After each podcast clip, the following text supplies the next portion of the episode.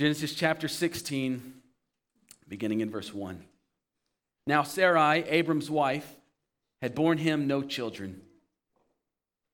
She had a female Egyptian servant whose name was Hagar. And Sarai said to Abram, Behold, now the Lord has prevented me from bearing children. Go into my servant. It may be that I shall obtain children by her. And Abram listened to the voice of Sarai. So after Abram had lived 10 years in the land of Canaan, Sarai, Abram's wife, took Hagar the Egyptian, her servant, and gave her to Abram, her husband, as a wife. And he went into Hagar, and she conceived. And when she saw that she had conceived, she looked with contempt on her mistress. And Sarai said to Abram, May the wrong done to me be on you. I gave my servant to your embrace. And when she saw that she conceived, she looked on me with contempt. May the Lord judge between you and me. But Abram said to Sarai, Behold, your servant's in your power, do to her as you please. Then Sarai dealt harshly with her, and she fled from her. The angel of the Lord found her by a spring of water in the wilderness, the spring on the way to Shur. And he said, Hagar, servant of Sarai, where have you come from and where are you going? She said, I'm fleeing from my mistress Sarai. The angel of the Lord said to her, Return to your mistress and submit to her. The angel of the Lord also said to her, I will surely multiply your offspring, so that they cannot be numbered for multitude. And the angel of the Lord said to her, Behold, you are pregnant, and shall bear a son, and shall call his name Ishmael, because the Lord has listened to your affliction. He shall be a wild donkey of a man, his hand against everyone, and everyone's hand against him, and he shall dwell over against all his kinsmen. So she called the name of the Lord who spoke to her, You are a God of seeing. For she said, Truly, here I have seen him who looks after me. Therefore, the well was called Beer Lahai Roi. It lies between Kadesh and Bered. And Hagar bore Abram a son, and Abram called the name of his son, whom Hagar bore, Ishmael. Abram was 86 years old when Hagar bore Ishmael Abram. This is God's word. May the Lord give us understanding. You may be seated, and we will ask the Lord for his help. Father in heaven, we are seeing such a tragic event in the life of your people here. And in seeing this, we're reminded of ourselves. Lord, I pray that as we study this, that we would also be reminded of your grace. We'd be even shocked a little bit by it. And we would better understand what it means that you've forgiven us. Give us that understanding today with your Spirit helping us. In Christ's name, amen. Genesis, as, as you might have noticed, is, is, um, is a bit of a roller coaster. And, and I, I, don't mean that in like the emotional ups and downs, but I mean that in, in, in, in the kind of roller coasters with the loop de loops. Um, we're moving forward in redemptive history, moving on a track forward and then we come to a loop de loop and, and we think, oh, we've been here before. I've experienced this before. I've done this. Only now you're further along the track. You could also say that Genesis is like an old cartoon, like one of those. I remember watching Tom and Jerry, and you see the cats chasing the mouse. That happens all the time on the screen. But in the background, behind the cat chasing the mouse, there's the same stuff, right? Going, going before you, or, or, or behind you. You have the same images going by again and again and again lamp, chair, door, stairs, lamp, chair, door, stairs. It's as if this, this house is eternal, running in one direction. And I point that out because Genesis, 6, Genesis chapter 16 is the Abram and Sarai version of something we've seen before. It's the Abram, Abram and, and Sarai version of the Adam and Eve story back in Genesis chapter 3. And if that has caught you off guard, let me show you what I mean because this is the lens through which we will read this text. First of all, Adam brought out of the ground and put into the Garden of Eden. The Lord says to Abram uh, recently, I brought you out from Ur of the Chaldeans. And the Lord brought him into the land of Canaan, which, as we've seen, has some very clear Garden of Eden like qualities to it. In the garden, you have the presence of God and the promise of God's blessing, along with that, that great promise of fruitful multiplication. And you have the command to rule over the land. And then there is an abundance of provision endless food and pleasure for Adam and Eve to, to, to have as a result of what God has provided. In Abram's life, as we're studying Abram, we're seeing that Abram is dwelling in the land of promise It's not his yet, but he's been very well provided for here in this land. And the Lord has even met with Abram uh, on a few occasions, often near trees. And God has promised Abram extremely fruitful multiplication, as many offspring as there are stars in the sky and dust of the earth. In Genesis 3, the wife of the man is led by the serpent to be dissatisfied with God's provision and she begins to question God's goodness and faithfulness. And rather than living in the thankfulness of all that God has provided for her, she questions God's reasons for keeping the one thing from her the fruit of the tree of knowledge of good and evil. And in our passage, the Lord likewise has provided abundantly for Abram and Sarai. Even though they are sojourners in this land, he has promised a child to Abram. And rather than trusting in the Lord's timing with a heart of thankfulness, the woman says that the Lord is holding something back from her. Genesis chapter 16, verse 2. Look at our text. And Sarai said to Abram, Behold, now the Lord has prevented me from bearing children. In Genesis chapter 3, the woman gives in to that temptation. And look at the language Moses uses in verse 6 uh, to describe that. Uh, well, you don't have to turn back there. I'll read it for you. So, so when the woman saw that the tree was good for food, that it was a delight to the eyes, that the tree was to be desired to make one wise, she took of its fruit and ate, and she also gave some to her husband who was with her, and he ate.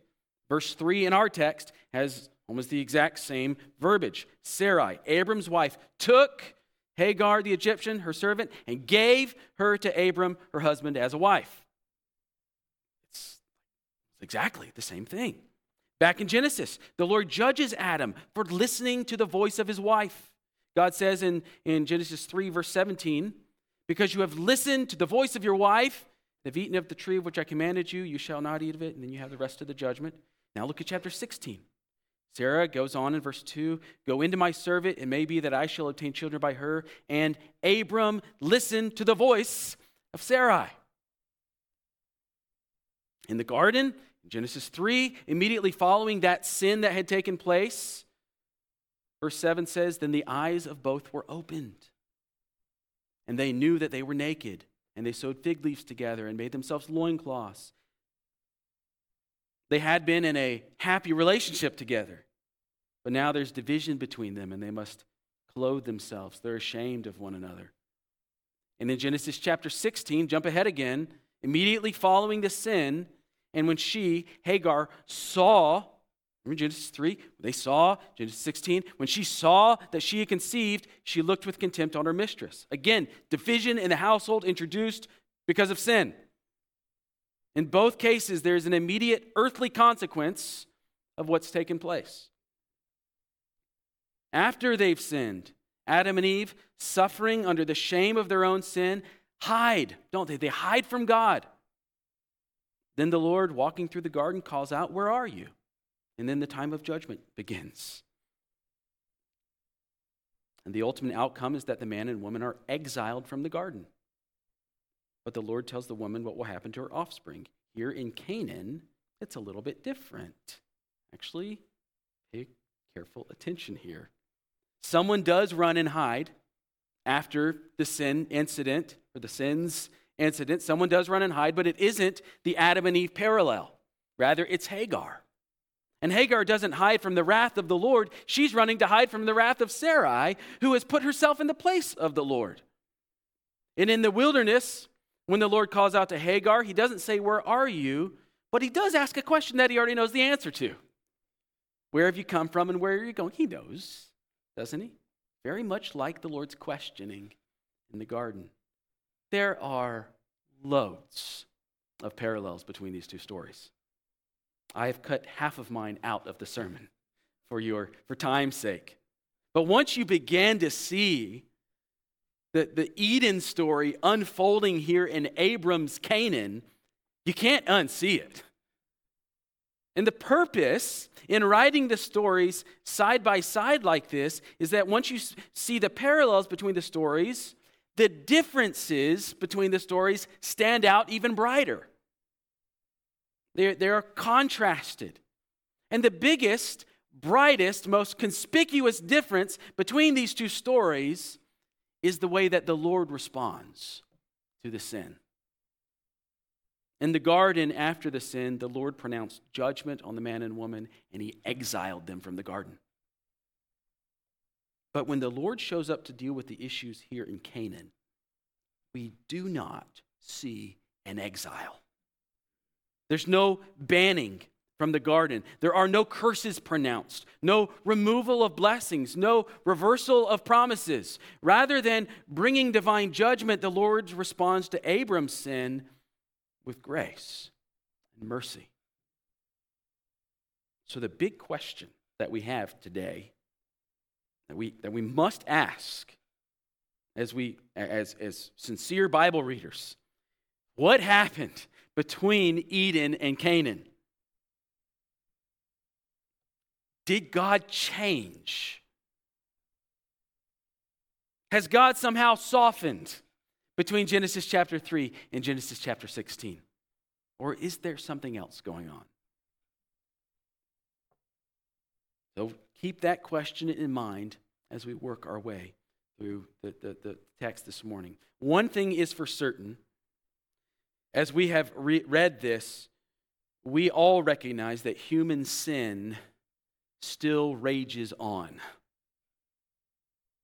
What's happening in the hearts of Sarai and Hagar and Abram is very similar to what was going on in the hearts of Adam and Eve. And we see with Sarai and Hagar and Abram many of the same impulses. I hope you see this. Many of the same impulses and temptations that you and I face. God, in his kindness to us, is holding up a mirror for you and me so that we can see ourselves here in Sarai and Hagar and, and Abram. So let, let's not just read this and examine these three characters as cold and distant sociologists. Okay, that's not the intent here. As James says to us, don't look at yourselves in the mirror that God has given you and then turn around and forget what you look like. If God has memorialized these sinful humans and put all of their shame on display for us, then we must be willing to learn about our own sin. So let's do that now. But then, then, because God's response to sin is so seemingly different in Genesis 16 than it was in Genesis 3, we're going to spend the second half of the sermon grasping that graciousness of God, the, the, the response of God, because that really is the, the major point here. Let's first then look and examine the sin that has taken place. So, fortunately, since we've got one less song today, you have two sides of paper to take notes on. Um, uh, and you might need them uh, because you're going to find some uh, a, a, lot that here between these characters that um, remind you of yourself that you will need to seek the Lord's help in. I know I have this week. This has been a, a tough text to, to see myself in. First of all, let's get something out of the way, though, before we get into the study of these sins. You may push back uh, and say, Dustin, nowhere in the Bible up to this point has God explicitly said, Thou shalt not take your wife's servant to be your second wife. Right? We have not seen an explicit command against what Abram and Sarai and Hagar do here. There has been no explicit command even against adultery, no explicit command against polygamy, no explicit command against forcing a servant into a sexual relationship. And it's also worth noting that decision, the decision that, that Abram and Sarai made to, to, to use Hagar as a surrogate was a very normal decision in their culture. You read Hammurabi's code from ancient Babylon, you're going to see instructions about how to do this the right way. The, the right way. If a woman had not had a child, it was both lawful and culturally acceptable, expected even for her to use the servant as a surrogate womb. But we know from studying te- the, the text so far that just because something is culturally acceptable and legal, even, does not mean that it is moral. That's true for Abram and Sarai here as we study this, and it's true for us today with all the numerous fertility treatments that we have available. No technology, though, even if legal, even if culturally acceptable, should be embraced without biblical consideration. Right? So that's just a little sidebar there, but God, God has shown us positively, so we're looking, or there's no explicit commands against what they do. How do we know that what they do have done is sinful? Well, God has shown us in Genesis 1 and 2 a positive declaration of what marriage is meant to be. So going back, you go all the way back to Genesis chapter 1, we see God's design for marriage. We see what God has made it to be. Marriage was made by God to be a solitary one flesh union, not two or three one flesh unions. So when Abram and Sarai depart from that design and introduce a third person in, it's a corruption of God's design. It is less than the good. It is sin, even if it has not been spelled out for us and prohibited. Secondly, the way that this story so closely parallels the fall in the Garden of Eden that should be a clue to us that what is happening here in Canaan is a fall of sorts. So even though God never says to Abram or Sarai, you disobeyed me, or what you did was sinful, we as the readers know that what is happening here in Genesis 16 is sin. Lots of it. Not only that, but the, consequences so, one more argument that this is sin that has taken place. The consequences of what happens are bad. There are short term consequences, there are long term consequences of what happens here just in these six verses. And that should be enough for us to know that what they've done is not good. All right? So, with that out of the way, let's examine these sins. It begins with Sarai's attitude towards the Lord. Look again at her words in verse 2. So, chapter 16, verse 2. Keep it open. We're just going to go verse by verse. She has this, this, this edge in her heart, doesn't she? She says in verse 2 Behold, the Lord has prevented me from bearing children. Now, is Sarai correct in that observation? In a sense, yeah. Children are a gift from the Lord. Sarai has not received that gift. So the Lord is ultimately responsible for withholding children from Sarai. Just as the Lord withheld the tree of knowledge of good and evil from Eve. But here's the thing oftentimes, what the Lord withholds is for our own good. The Lord forbade the tree from Adam and Eve for their own good. And likewise, the Lord is withholding children from Abram and Sarai for their own good. He's teaching them. He's teaching them to trust him to fulfill his promises. He's teaching them to trust his goodness, to trust his faithfulness. God is working for their good in his in their waiting. God is working for your good in your waiting regardless of what it is that you're waiting on, whether it's something as ultimate as the return of Christ, or if you're waiting on someone you love to return to Christ, or even something mundane like waiting on a, a new job or promotion or waiting on your baby to learn to sleep through the night. The Lord is working in you in your waiting. He's teaching you. He's teaching you humility. He's teaching you that you're not God, that you aren't in control. That's okay. He's teaching you that what, what it means to trust Him even in your impatience, even in your anger, even in your anxiety. Second Peter chapter 3 is excellent on this subject. There are those in the, in the church that Peter's writing to who are upset that the Lord has not yet returned. And they're beginning to doubt, like Sarai. And, and, and Peter says essentially, look, the Lord isn't late. The Lord's never late. The Lord is being patient with you. That's why he hasn't returned. See what Peter does? He flips the script. It's not that the Lord is late and we're all waiting on him. Rather, it's that the Lord is waiting on you. Do not count what seems like delay as God being aloof or unloving. Rather, ask the Lord to teach you humility in that time. Ask the Lord to help you trust him and see his timing not as contrary to his goodness, but see his timing as part and parcel of his goodness and his mercy toward you. Otherwise, you're going to pull a Sarai. It's impossible not to. Rather than humbling herself and receiving the sanctification from the Lord, Sarai, with a grumbling and unbelieving heart, says, well, if God is withholding this good thing from me, then it must be he's either powerless to fulfill his promises or he's a liar. Either way, I will get it myself. I'll get it myself. And this, this lack of faith, this desire in Sarai's heart gives way to further sin. Look what happens. First, she flips the marital order and she starts commanding her husband. In the second part of verse 2, go into my servant. We could say that in lots of different ways, but I think of with a finger pointed here because she's commanding.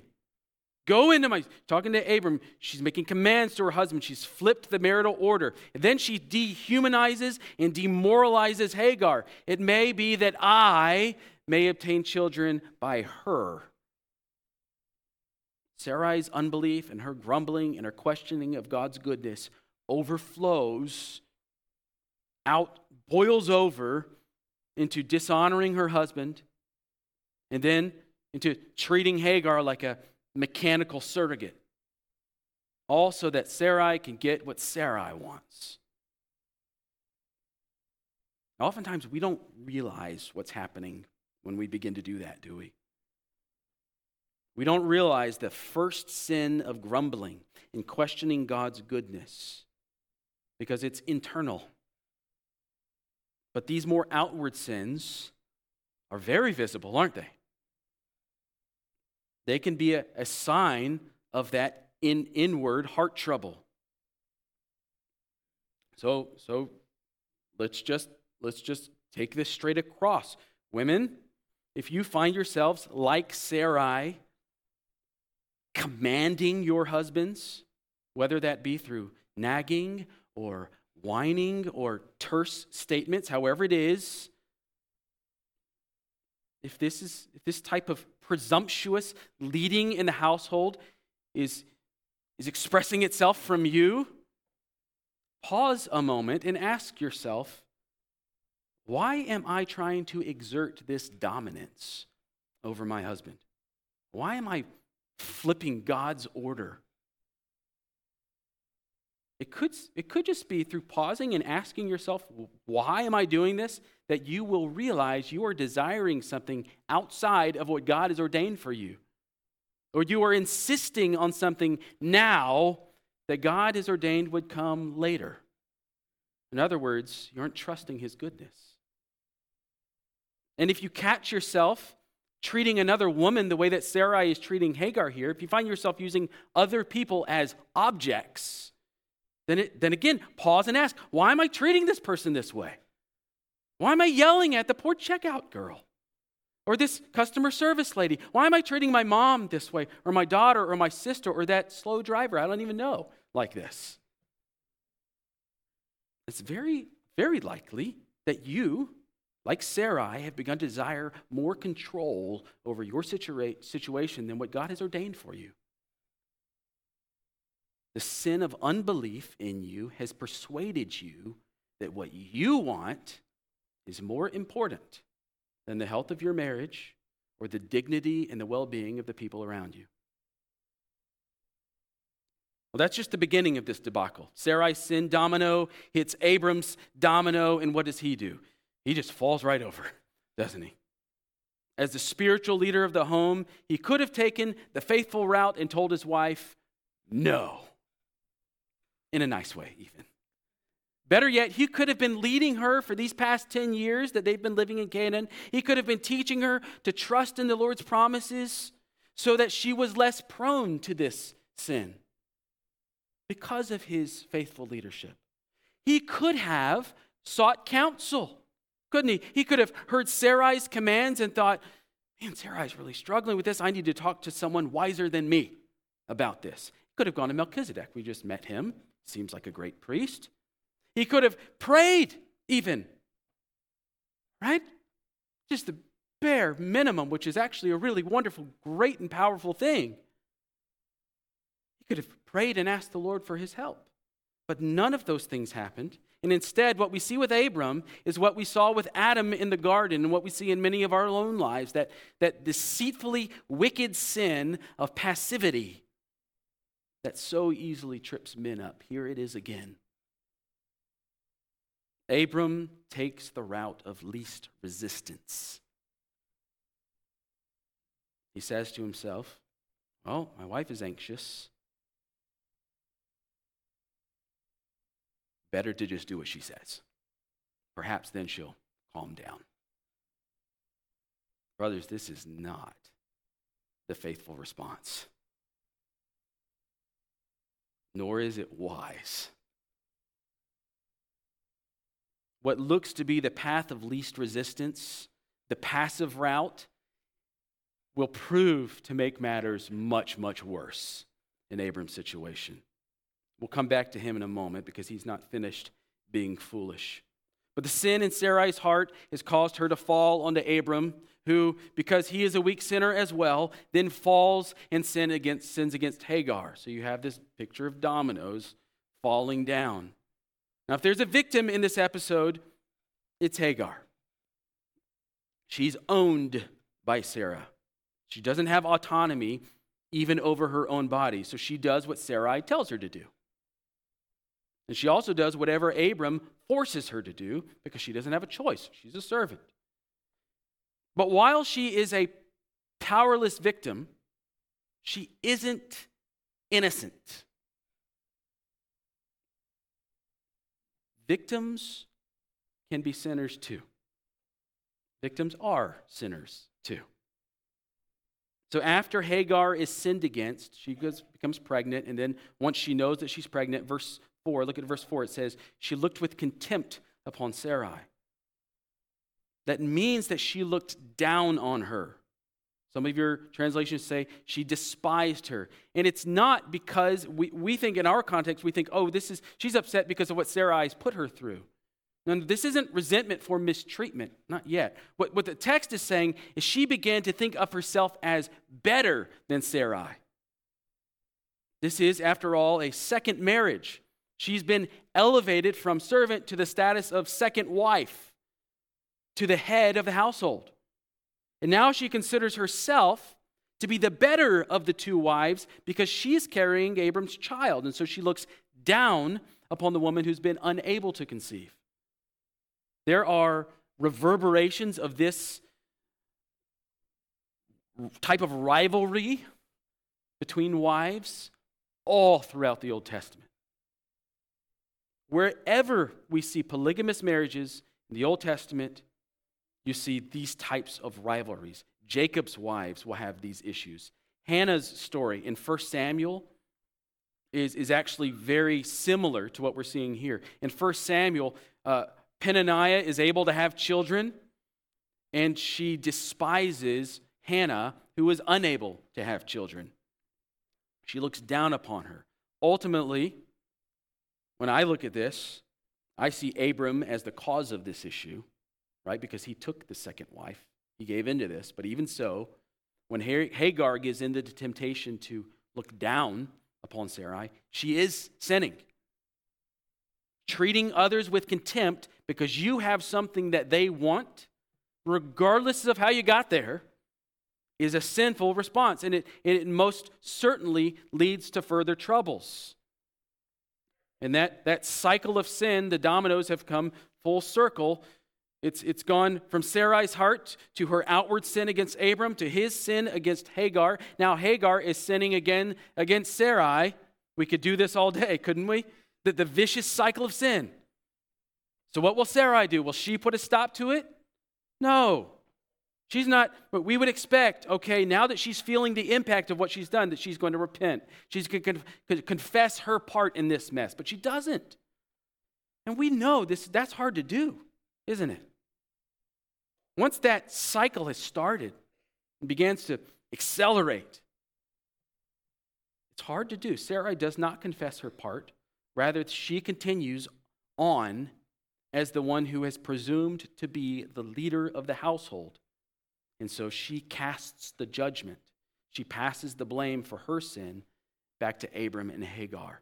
She, what's she doing? She's self justifying, she's excusing her sin. This is all their fault. I was trying to be nice. And now no one is showing me appreciation for my generosity. If only they would have just been more thankful to me for encouraging them to get together then I wouldn't feel so hurt. Look at verse 5. It's almost exactly what she says. And Sarai said to Abram, May the wrong done to me be on you. I gave my servant to you to your, to your embrace. Is like the, it's the gift that I gave you. Didn't realize that what she's done has led to this. And when she saw that she conceived, she looked upon me with contempt. So I gave her to you. Now she's mad, and now I'm mad at you. May the Lord judge between you and me.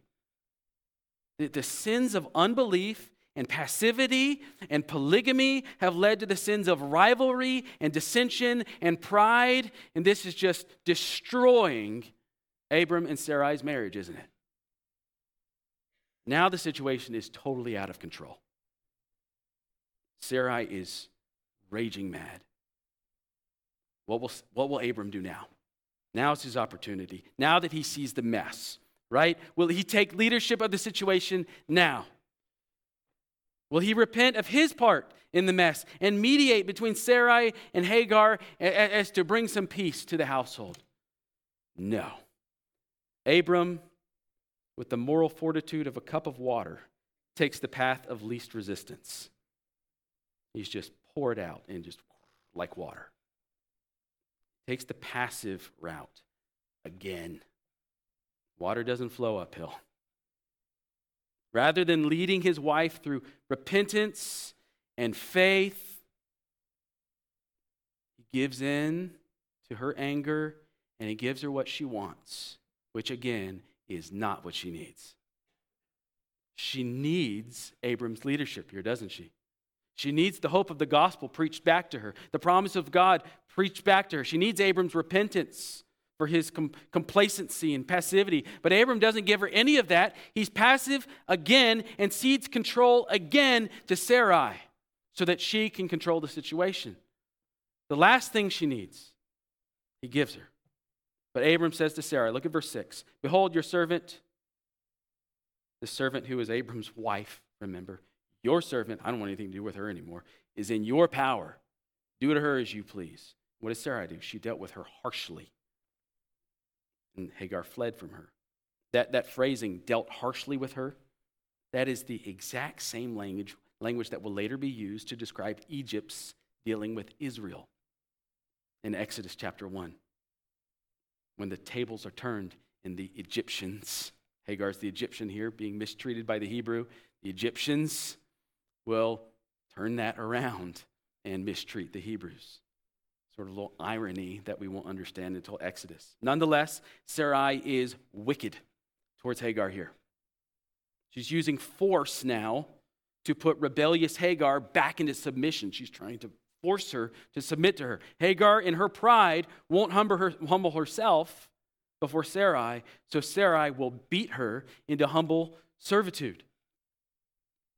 And this is just the ugly, bad fruit of lots and lots of sin, spiraling out of spiraling further and further out of control and splattering all over the walls of the house. No one seems to be able to do anything to stop it.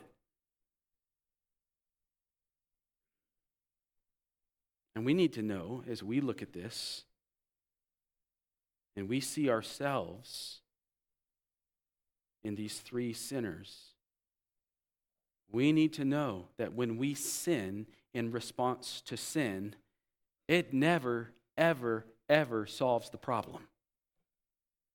I, to, to, to, to say something that we say to preschoolers, but we don't even seem to get two rights or two wrongs don't make a right, right? Like you, you can't take a sinful response to someone who sinned against you and think that will fix it. It doesn't work. And anyone who's ever been in a fight knows that once you give in to that first temptation and you get that back and forth going, it just gets worse and worse and worse, doesn't it? And yet we just can't seem to stop. No matter, no matter how much we've learned. Eh, think about Abram's age here. He's 85. How he has been married a long, long time. You would think that he would have learned a few lessons about life in that time, but he hasn't. None of us do.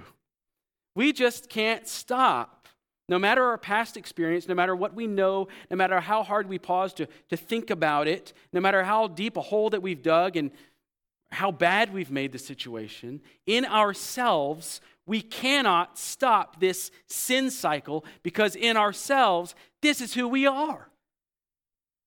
This is, this is what we are as Adam's descendants. We're fallen sinners. We're selfish. We're prideful. We're blame shifters. We're passive. We're cowardly. We make excuses. And we will treat people horribly if left unchecked. And Abram and Sarah have blown it.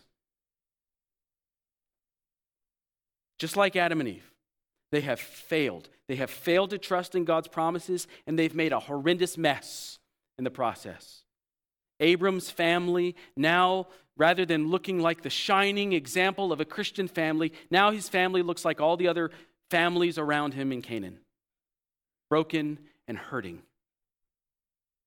Even the child conceived as a result of this scheming is now gone. He's out in the wilderness, still in his mother's womb. They're on their way back to Egypt. That's where she's going. Long story short, Abram has ruined everything, and God has every right to withdraw his promises. Send Abram back east, where he came from, start over with somebody else.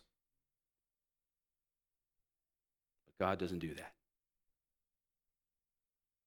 Why? Because the promises that God has made to Abram are not contingent on Abram's sinlessness, his perfection, his righteousness. God's promises are contingent only upon God's goodness and faithfulness. Remember last week, this is why chapter 16 comes after chapter 15. Last week, Abram was counted as righteous. Why? Not because of his righteousness, but because of his faith in the coming promise, his faith in the Christ. So the reason that God does not judge Abram and Sarai for their sin here in chapter 16. The reason that this parallel to Eden doesn't have the same outcome as Eden is because Christ will die for the sins of chapter 16. The covenant that God swore to Abram in chapter 15 was a covenant of grace, not works. Grace. God has sworn that he and he alone will keep that covenant, and that's what he does. So the second half of Genesis 16 doesn't look anything like the second half of Genesis chapter 3.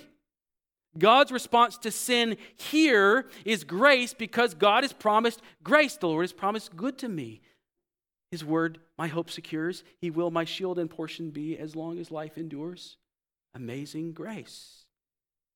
Even in my failure, there's grace.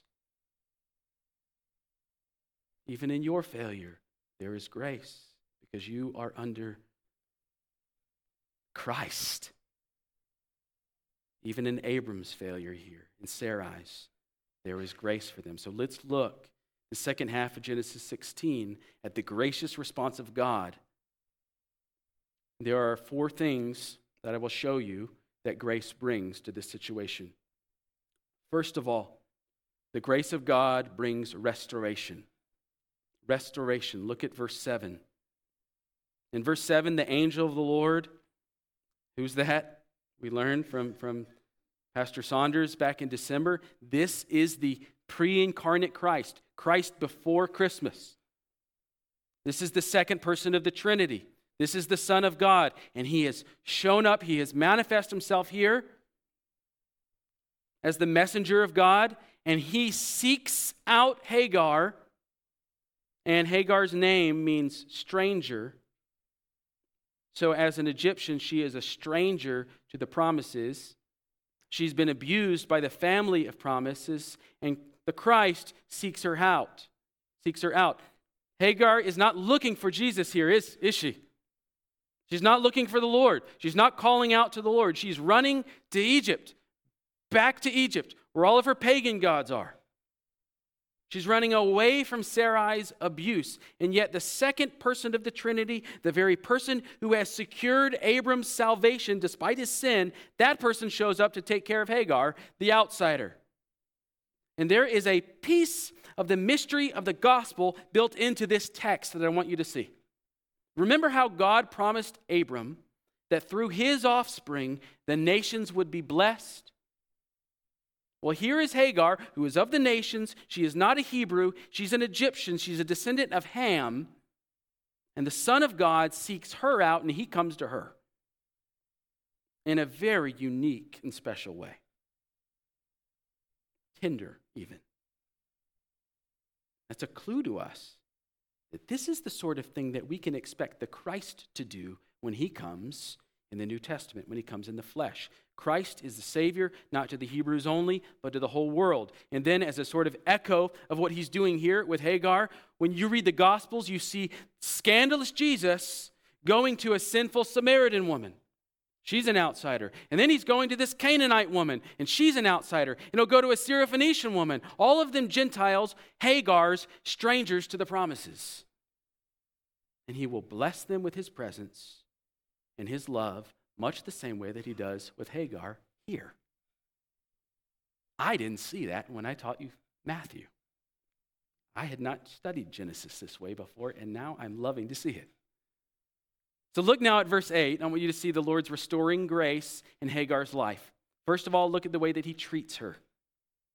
He calls her by name. Now, that might seem unusual uh, to, to say that this is unusual. But the first thing he says to her is Hagar. And in this story, no one has called Hagar by her name yet. To Abram and Sarai, she's just a servant, she's a surrogate, she's, a, she's, she's less than human. But to the Lord, she's a person with a name. The Lord calls her by name. And in so doing, his restoring grace restores her dignity. Notice also that he calls her the servant of Sarai. He Calls her Hagar, but then he says servant of Sarai. Now, if you go back to look at verse 3, the text says that Sarai gave Hagar, her servant, to Abram to be his wife. But the Lord does not ratify that marriage, he does not condone that polygamous marriage. After all, it is the Lord who made the one flesh union. And what the Lord has brought together, let no man or woman separate or multiply. In the Lord's definition, Hagar here is not Abram's wife. Sarai is. Hagar is Sarai's servant, so look what he does. Calls her servant. It's not an insult. He's restoring relationships here. He's restoring Hagar back to Sarai. Look at verse 9. Return to your mistress and submit to her. Literally, what, what he's telling her is you need to humble yourself under her. In her sinful pride, Hagar had risen above her position, and she had begun to look down on Sarai. And in her sinful anger, Sarai abused Hagar, violently forced her into submission. But the Lord is restoring, in his restoring grace, he's instructing Hagar here go back to your position of servitude. God's grace restores what has been broken. Secondly, God's grace gives hope. God's grace restores, God's grace gives hope. The Lord, I want you to see this because it's weird to, to us. The Lord is commanding Hagar to go back where? Into slavery. The Lord is sending Hagar back to her abuser. This is shocking and appalling in our culture today. American culture in general has erased most sins, except for two. And these two sins, our culture has elevated almost to the point of unforgivability. And those two sins are slavery and abuse. And those are the very circumstances that the Lord is sending Hagar back into. And we look at this and say, I wouldn't do that if I were you, Lord. You're going to get canceled. But I don't think any of us would do what the Lord is doing here. We would have told Hagar, keep running. But here's the thing we're not God, are we? We are not God. We, we don't have the, the vision that the Lord has. The Lord can see into the future, and He can make promises that only He can keep. And, and there's a hope that He can give that only He can offer. So, despite our discomfort with what we're seeing, we need to understand when the Lord sent Hagar back to slavery, it is not because he's a moral monster, but because in his omniscience and his sovereignty, God knew that it was far better for Hagar to live in certitude, servitude in the house of promise than to live in freedom in Egypt. Let me say that again because this is understanding the, the glory of the gospel means we have to disconnect from the way the world thinks. This is really important. It is far better to live in ser- servitude in the house of promise than to live in freedom in Egypt or anywhere else. Let me just carry this across to us. Whatever hardship you are enduring right now, enduring that hardship with the hope of Christ is far better, infinitely better than being freed from that earthly difficulty but cut off from Christ. And if you say, Dustin, you don't know how difficult my situation is, I don't have to because I know how great Christ is, how gratifying Christ is. As those who know Christ, we should be able to sing with the sons of Korah, Psalm 84 For a day in your courts is better than a thousand elsewhere. I would rather be a doorkeeper in the house of my God than dwell in the tents of wickedness. Maybe Hagar doesn't understand that yet that's hard to get. So the Lord, in His grace towards her, gives her something else to look forward to as well. Look at verse 10 of our text. The angel of the Lord also said to her, You have all these, angel the Lord also said, also said, also said, giving her a lot. He says, I will surely multiply your offspring so that they cannot be numbered for multitude. Now that is very similar to his promise to Abram but that really is a repeat of the old Genesis 1 blessing, isn't it? That's the blessing given to the first humans way back in Genesis chapter 1. And here the Lord is giving this blessing to Hagar. He's saying to her, Hagar, you will participate in my blessing. That's hope, isn't it? He's giving her hope. The grace of God brings restoration, the grace of God brings hope. Thirdly, God's grace brings comfort. Look at verse 11. And the angel of the Lord said to her, Behold, you are pregnant and shall bear a son. You shall call his name Ishmael, because the Lord has listened to your affliction. So the Lord has come to this woman. He has manifest himself to her. When she says, Surely you are a God of seeing, what she's saying is, You have shown yourself to me. This is a, an outsider who gets to see the presence of God. This is, this is new. Again, a, a clue to the coming of Christ. But the Lord, who has come to her, is comforting this hurting woman in her fear and in her pregnancy. And the Lord takes the, the, the, task of naming her son for her. And what does that tell her? That tells her the Lord cares for this child, even though the child's father doesn't seem to. Abram has neglected his duty. The Lord has come in his stead to care for the child and to name the child. And that name, Ishmael, is just as important as the naming itself. Ishmael means God hears. God hears. So from here on out, think about this. All of you who call out to your children's names, whenever Hagar calls out this little boy's name, from here on out, for the rest of her life, she will be proclaiming the truth about God, and she'll remember that the Lord came to her in her affliction and in her desperation, and she'll remember the Lord hears her prayers. And all of that, just that beautiful grace of God to her comfort, restoration, hope. All of that is in God's response to what has taken place, which is just horribly messy sin. In response to the sin of Abram and Sarai and Hagar, God's grace has brought restoration. Because actually, when, when, when they go back, Abram will name the child, and he'll name the child Ishmael, which shows you that that relationship has also been restored between the father and son. God's grace will restore this situation. He will bring hope to this situation. He brings comfort even to the outsider, even to the stranger, Hagar, even, even to you and me.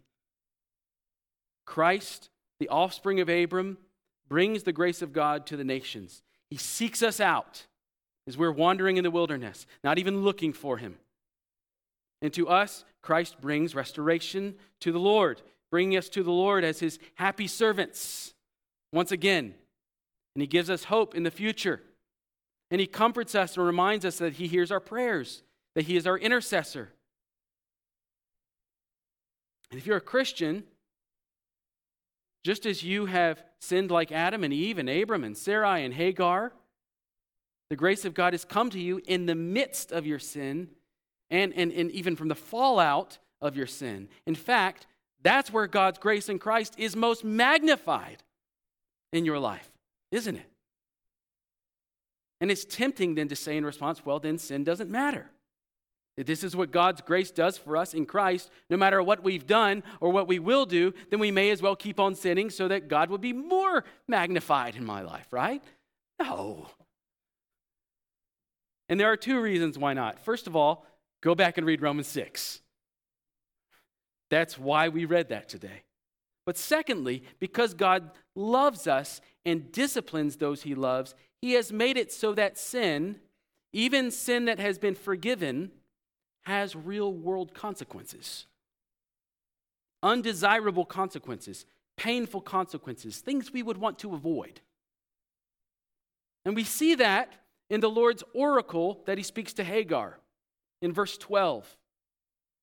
What he tells Hagar, that your son will be a wild donkey of a man who is against everyone, and everyone's hand is against him, and he will dwell over against his kinsmen, that is an oracle of coming consequences to the sin that has taken place here. The Ishmaelites really will become a desert dwelling people who are skilled in violence, skilled with the bow. And they will from here on out be a constant reminder to the Israelites of the consequences of Abram's sin, the real life physical consequences that go on and on and on and on, even though his sin has been forgiven. It won't be long in Genesis before Abraham's great grandson Esau marries an Ishmaelite, and that causes problems. Then it is the Ishmaelites who will sell Joseph into slavery in Egypt. Another ironic twist. And then it is the Ishmaelites whom Gideon faces in battle. And because they were Ishmaelites, they wore earrings, and Gideon and the people take the earrings and they make an idol out of them. Later on, Absalom, son of David, because of his complicated marriage decisions, he hired an Ishmaelite to lead his rebellion against King David. Asaph in Psalm 83 speaks of the Ishmaelites as one of the perennial enemies of Israel. Abram, through his sin, has introduced a difficulty, and it's probably an understatement, into his family that proved to be relationally insurmountable. Sarai, even 13 years later, fast forwarding into Genesis a little bit, she will reveal that she has never really gotten past this episode. And she becomes increasingly sensitive to Ishmael's presence in the house. One day he laughs and she wants him gone. We'll get to that story when we get to it. But for, for now, I want us to grasp this one last lesson about the grace of God. Because of God's grace towards us, he disciplines us. If God had erased the difficulties that Abram and Sarai's sin had brought into this world, it would not have been kind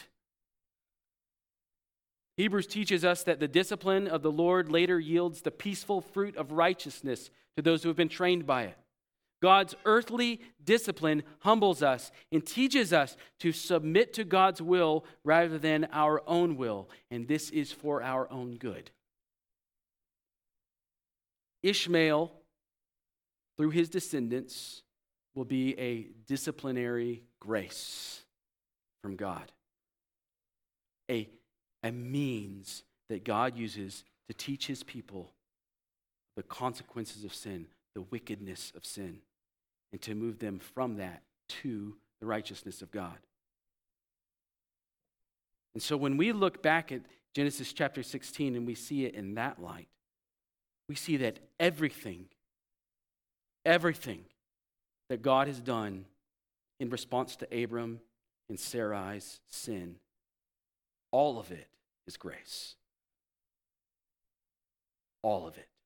In the midst of our sin, and in response to our sin, the grace of God is revealed to us in Christ, and that brings forgiveness to us. And the grace of God brings restoration between us and the Lord, and hope in a future, and comfort in the, in the, in the here and now, and discipline daily to train us in righteousness.